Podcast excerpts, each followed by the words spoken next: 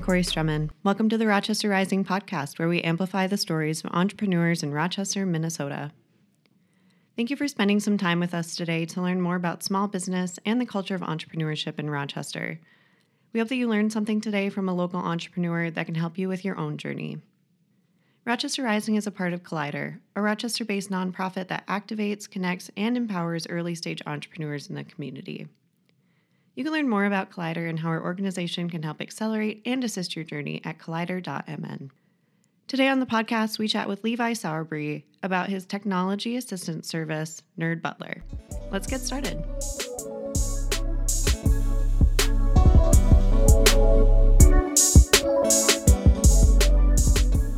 Well, hello, Levi. Thank you so much for being on with me today. Great. Thanks for having me. Absolutely. Well, to get started, tell me a little bit about you. What are some of your hobbies and interests outside of work?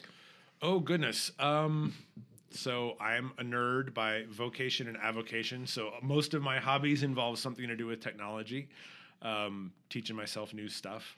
Uh, I have a dog, so there's a lot of Frisbee fetching involved. Love that. Um, occasionally shoveling a sidewalk here and there. Um, no cooking or, or anything like that. I'm not particularly domestic, but I do a lot of laundry. Um, and if all of this sounds like, you know, sort of the entrepreneur story of there's not a lot of distinction between personal and, and professional life, that's that's sort of where we ended up after a while. That's true, yeah. Well, what kind of brought you to the Rochester area and what keeps you around? Yeah, so we've been in and out of Rochester for a couple of years now. My, my in-laws are here. Uh, my sure. mother-in-law for a few years was receiving treatment at Mayo. Okay. Um, liked it so much that she relocated. And so we would come up here for holidays and, and in the summer when it's beautiful, and then we'd come up mm. for just enough of the, the winter to have the holiday experience, and then we would go back to Texas. But um, as my in-laws spent more time here and we really got to like the city, we decided to relocate here. Um, and now we're we're staying because I'm, I'm from the Midwest. I grew up in Iowa okay, um, sure. as a, as a younger kid, and so it feels very much like coming home to me. Mm-hmm. Um, my in-laws and my wife are all from Louisiana, so it okay. feels like an exotic and interesting place to them. So everybody's very happy with that. Very nice.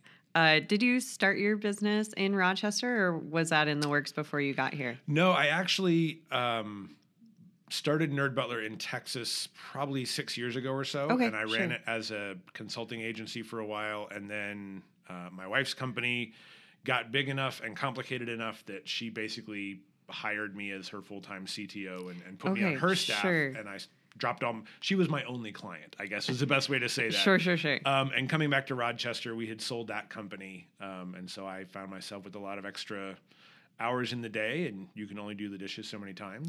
and, uh, and I was really um, coming back to Rochester, which is a smaller community than Dallas. Mm-hmm. Um, I really wanted to find a way to contribute to the community and to try out some of these ideas that have been bubbling through my head over the last couple of years. Yeah, absolutely. Did the transition to Rochester and kind of entering this community provide any unique challenges and kind of restarting your business or revamping your business in a um, different place? I don't know about challenges. It's been, I think, like I said, coming from the Dallas area where obviously that's a huge business hub. Mm-hmm. Um, there's a lot of money to be made in Dallas. There's a lot of money floating around Dallas. Everything's bigger in Texas.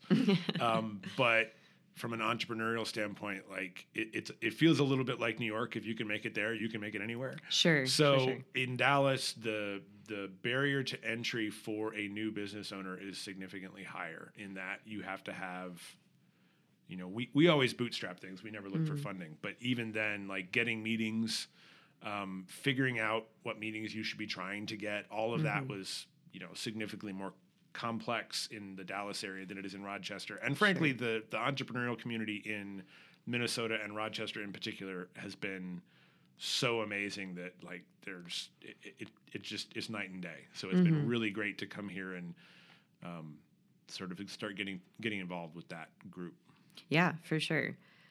What is your background in work and education? Yeah, um, I got my first computer when I was twelve, and my dad handed me all the manuals that went with it. This is back when we had printed manuals, and he said, if I have any questions, I'm asking you.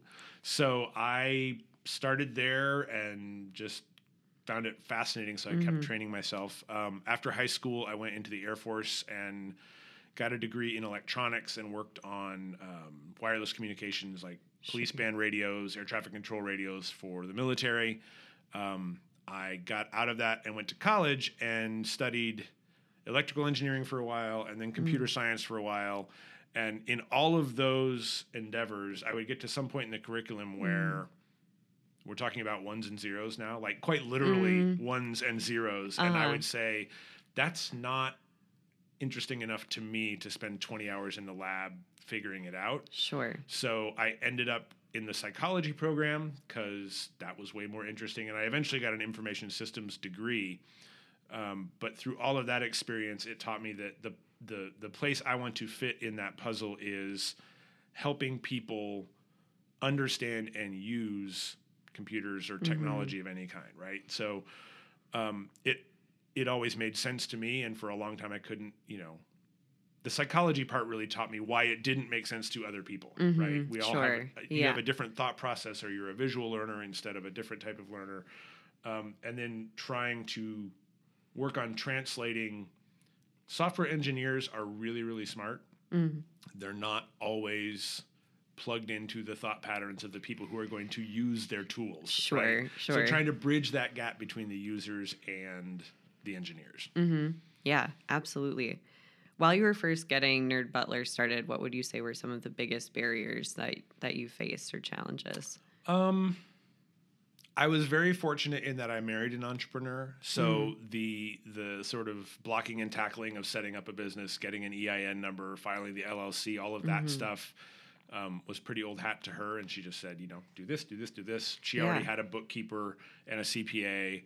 Um, she's a marketing person. So I had a, a bit of a head start on all yeah. of those types of things. Mm-hmm. I think the biggest challenge for me um, is translating that passion I had for sort of a very broad concept of helping people with technology, as mm-hmm, I put the air mm-hmm. quotes around that sentence, and trying to hone it into a concept that can be quickly communicated and focused enough. That's not helping people with technology is not a product or a service, really. Sure. It's a concept, mm-hmm, right? Mm-hmm. So going from concept to product, mm-hmm. um, remains is still the thing I spend most of my time on, is trying to sure. dial in the most efficient way to help to accomplish that concept. Mm-hmm. Sure. So what is your client experience like? What should people expect when they're utilizing your services? Yeah, I think the biggest thing is I want people to have an understanding at the end of the process. Mm-hmm. Um, if it's the installation of a television, to take a really simple example, y- okay, we're going to put the T V mount on the wall. You don't need to know how to do that because it's only going to happen once. Mm-hmm. We're going to hang the T V on the television mount. Again, it's only going to happen once. The owner of the T V doesn't really care how that happens. Mm-hmm. But after that, when you push the power button on the television and the first screen on the T V comes up, mm-hmm. it can be intimidating, or it can be, you know, you've never had this brand of T V before. You know, I, I've worked with lots of family members, older family members mm-hmm. in particular, like, what do you mean it's a smart T V? What makes it smart? Sure. Right? Mm-hmm. Why is there a Netflix button on my remote control? So working with Nerd Butler, whether it's as a consumer or as a business, that understanding of how to use the tools you've already spent your money on is a mm-hmm. really big piece of that puzzle. Um, for lots of small business owners, I, you know, they don't have a website yet, or they don't have their email set up yet. And so if we're going to build a website for that company, at the end of that process, the owner or whoever their designated contact is will know how to log into the website, how to make basic updates to the website, mm-hmm. how to add a new employee to the email setup, right? So not trying to lock them into my services on an mm-hmm. ongoing basis. If they decide they don't want to do business with me, if something happens to me or my company, if mm-hmm. we relocate, like whatever, there's a million reasons why I might not be the professional providing you that service in the future. Sure. You need to have all the keys to the kingdom, and you need mm-hmm. to have enough knowledge to do basic things and to communicate with the next person that comes in. Mm-hmm. So empowering people to yeah, kind of do it for themselves. Too many, too many small businesses I met, um, you know, they're, they knew a guy who set up their website for them. Right. But the guy is the one that has to log in for the GoDaddy account. And so they can never, ever, ever again update their website, because GoDaddy will not like it wasn't set up under the business's mm. name. It was set up under this email address, which I no longer have access to. Sure. And there is no proof of ownership you can provide to them that will let them hand it over to you. So right. that that ownership and that control and that understanding mm-hmm. is really, really critical. Yeah, that's huge. Uh, correct me if I'm wrong, but you participated in the CoStarters program this year? Not the first cohort. I am signed up for the second cohort. Okay, very cool. Very cool. January. Yeah. Very exciting. Yeah, We're I'm excited to have to you. Yeah, wonderful. Uh, did you find that the pandemic affected your business in any way? Um, it yeah, it affected all of our businesses. I'm trying to think what we were doing at the beginning of the pandemic because it was so long ago. Um, my it actually, during the pandemic, my wife got inspired to start a new company, which okay, sure. took up a bunch of our time, mm-hmm. you know, getting things up and running. Um, as as a technology person, um, it didn't affect my clientele as much. Um, things got really static there for a while. Sure. But watching the whole world, like entire school districts go remote, mm-hmm. watching entire companies suddenly and forcefully go remote mm-hmm. um, has been really fascinating. And I think it, it's a net benefit in the way, in, in the sense that the general population has a broader tool set now. Sure. Zoom mm-hmm. is a verb, and it wasn't before. Video conferencing, I think, before the pandemic was something that really intimidated a lot of people. Yeah. And because we've been forced to, video conferencing no longer intimidates most people. Mm-hmm. Even, you know, grandparents who were forced to FaceTime with their grandchildren because mm-hmm. like they, they couldn't see them. Um, certainly in a business environment, it it to me, it's broadened everyone's knowledge of some of these things. Mm-hmm. Um, and so... in the technology space, I think it's changed how an I T department, how employees and how employers all interact with your physical presence in yeah, the office. Absolutely. I T security obviously was a big one that, you know, people had to suddenly figure out a better answer for. Mm-hmm. You know, they were structured to only have five percent of, you know, the traveling sales force mm-hmm. was the only remote employees in the company before. And so having that little network connection for them was great, but suddenly there was two thousand people that were trying to access the V P N at the same time. And so a lot of things shifted around, but I think ultimately for the better on the I T side. Yeah, absolutely. So what do you find most rewarding about your work? Oh, goodness. Um, w- I guess two things. Usually at the beginning of an engagement, the most rewarding thing is when, you know, uh, a customer tells me what the problem is, and they're typically you only get to them when they're really frustrated, right? Mm-hmm.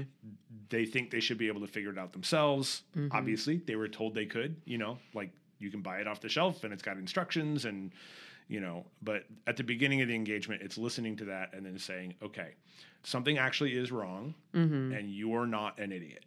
Right. right, which is what their that's their concern, right? Like mm-hmm. I'm going to feel really dumb soliciting outside help yeah, for right. something that everybody can do anyway.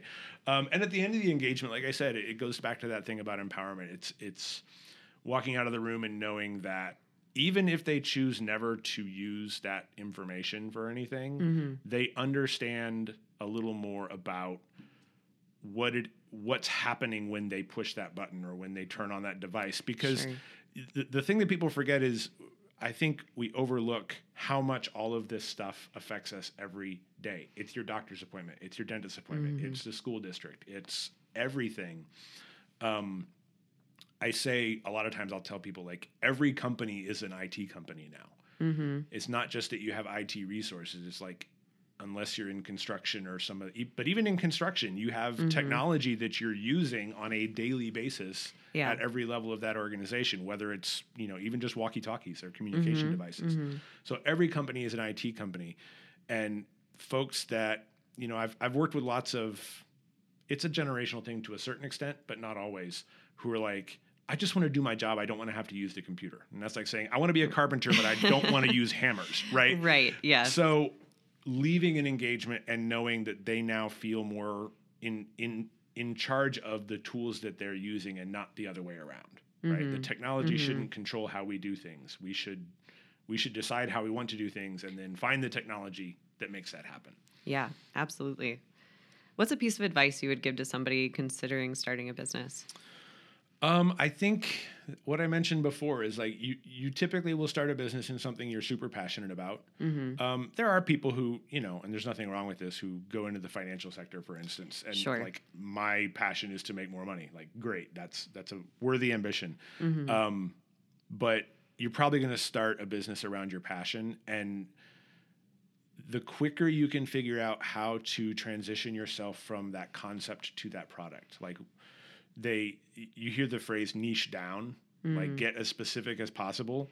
And that sounds really easy to do, but then as soon as you start trying to do it, yeah. it's like, okay, I want to open a pastry shop. Well, that might not be small enough. Okay. I want to mm-hmm. open a cupcake shop. Okay. I want to open a wedding cupcake shop. Right. And, mm-hmm. and the more specific you can be, it's much easier from a marketing standpoint, from a business plan standpoint, it's much easier to broaden that later mm-hmm. than it is to focus in once you're already rolling and trying to make, cover the bills and trying to figure out who to hire. And like the more specific you are at the start mm-hmm. with both with your goals and with your offerings, whether it's a product or a service, I think the easier it's going to be. Sure. Absolutely. Well, thank you for your insights into Nerd Butler and for the conversation. I appreciate it. Thank you. All right.